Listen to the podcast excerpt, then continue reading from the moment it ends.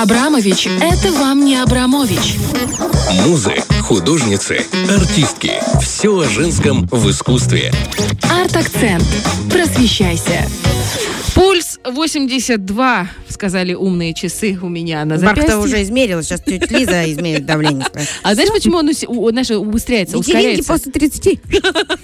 Вечеринки э, с уклоном в искусство. И сразу, знаешь, сердечко застучало. Сашенька, ну? Да, хорошая, полезная тема. Девочки, ну слушайте, атмосфера в, в мире непростая. У нас тоже случаются разные тревожные моменты. Мы сегодня об этом много раз уже поговорили. Мы с этим классно справляемся. И еще один способ прекрасно справляться с какими-то сложными эмоциями, э, это способ смотреть, любоваться искусством и изучать его. Я хочу вам сегодня рассказать о потрясающей картине, которая безумно красива. Это Сикстинская Мадонна Рафаэля Санти. Это у нас эпоха Возрождения. Это пять веков назад. Это было очень давно, но это прекрасно до сих пор и впечатляет.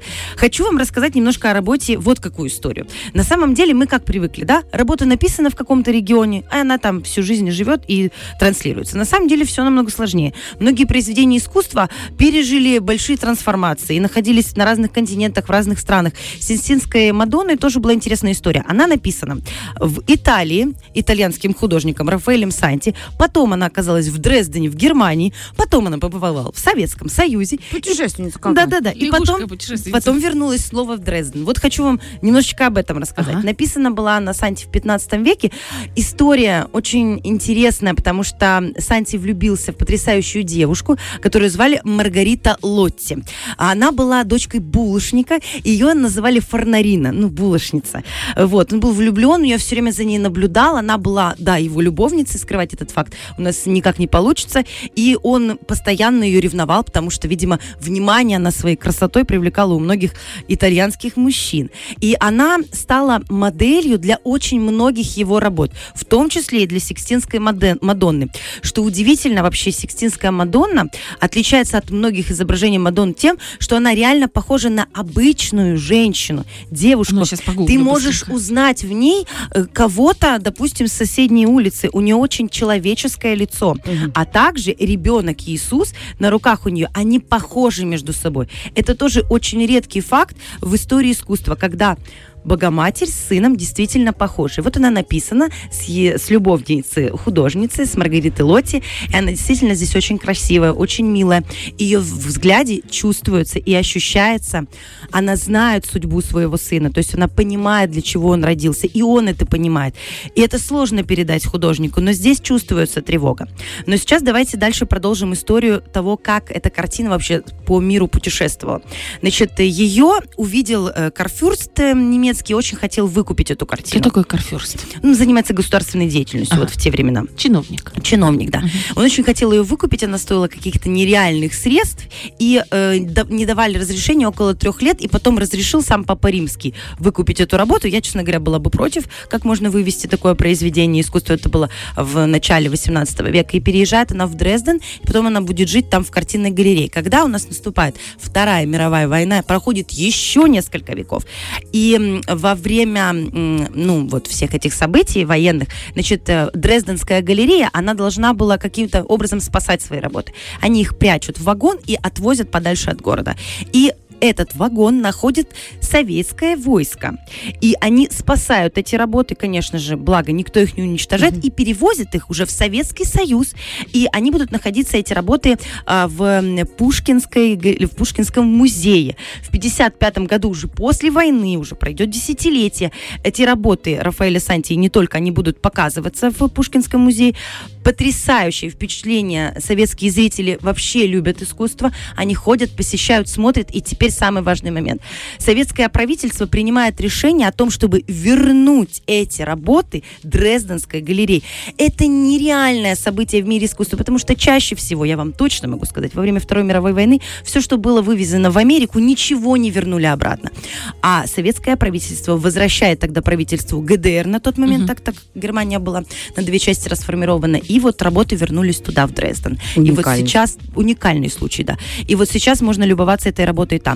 Еще уникальность этой работы вот в чем. На тот момент, в эпоху Возрождения, 15 век, работы писались на доске, на дереве. Эта работа написана на холсте, это редкость. И тут задаешься вопросом, почему художник поступил именно так. Есть версия о том, что э, он писал на холсте не потому, что не мог найти такого размера дерева, да, вот Мгм. такого размера Ровную доски, да, доску. Мгм. большую, для, чтобы монументальную, чтобы туда вписать этот величественный образ. Теперь немножечко поговорим уже о самой работе. Эта работа уникальна, потому что здесь вы видите, как открывается занавес. Она в какой-то степени театральная.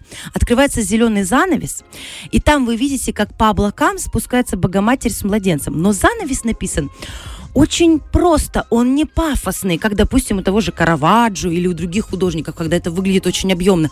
Он как будто бы простой, потому что Богоматерь – это мирская жизнь, а Иисус это уже божественная жизнь.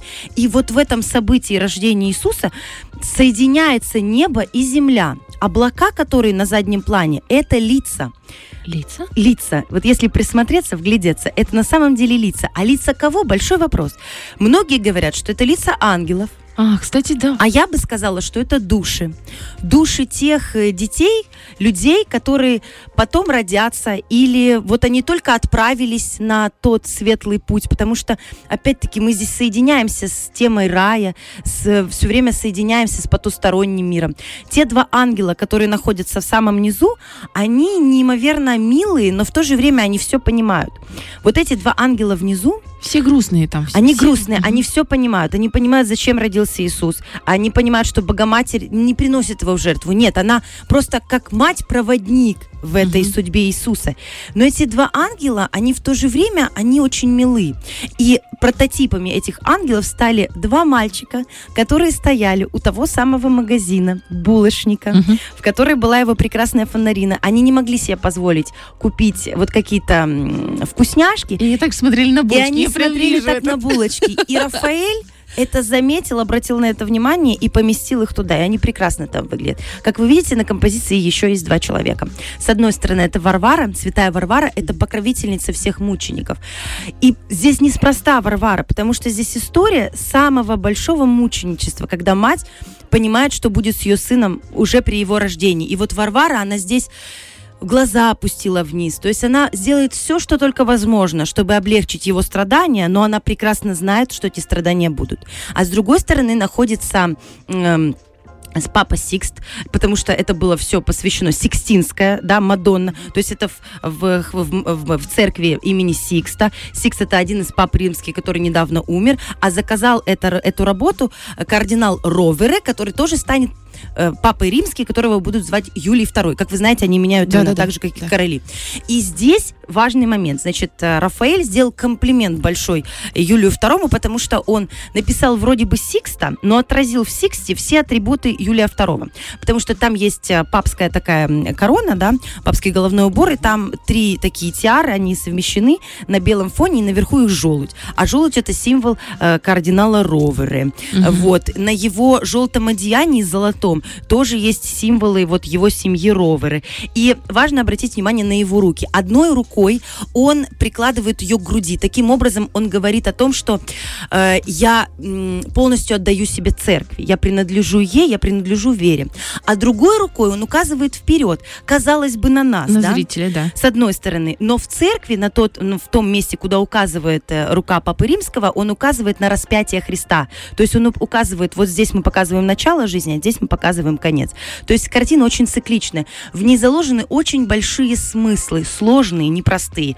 Но при этом она дарит нам светло, свет и тепло. Она- в ней очень много любви, потому что этот взгляд матери теплый, и они написаны очень человечно. Если посмотреть на ступни Мадонны, как она спускается Только по облакам. сказать, какие у нее Это массивные плечи и утонченные лодыжки. Это тонко, это светло, и мы понимаем и чувствуем, что она спускается действительно по облакам. И это я вам, ребят, Такая рассказала сильная. только часть, потому что об этой книге, об этом, об этой работе написаны книги, и она потрясающая, очень много чего еще можно разобрать, но на сегодня, я думаю, нам будет достаточно. Потрясающая. Вот. Очень известная картина, но ты подала ее с такой стороны, что ты на нее смотришь как будто бы другими глазами. Я очень рада. Саш, И эти два ангела, они ее делают прямо харизматичной какой-то работу. Прям, ну, знаешь, у них А я в них себя узнала. Я когда была маленькая, вы уж простите, я из искусства в ностальгию. Мы всегда ходили со школы, я далеко жила от дома. И у нас была был большой магазин стилуции, мы проходили по этой стилуции всегда стабильно, и в каждый из отделов заходили и рассматривали все, и вот примерно так же смотрели на игрушки всякие.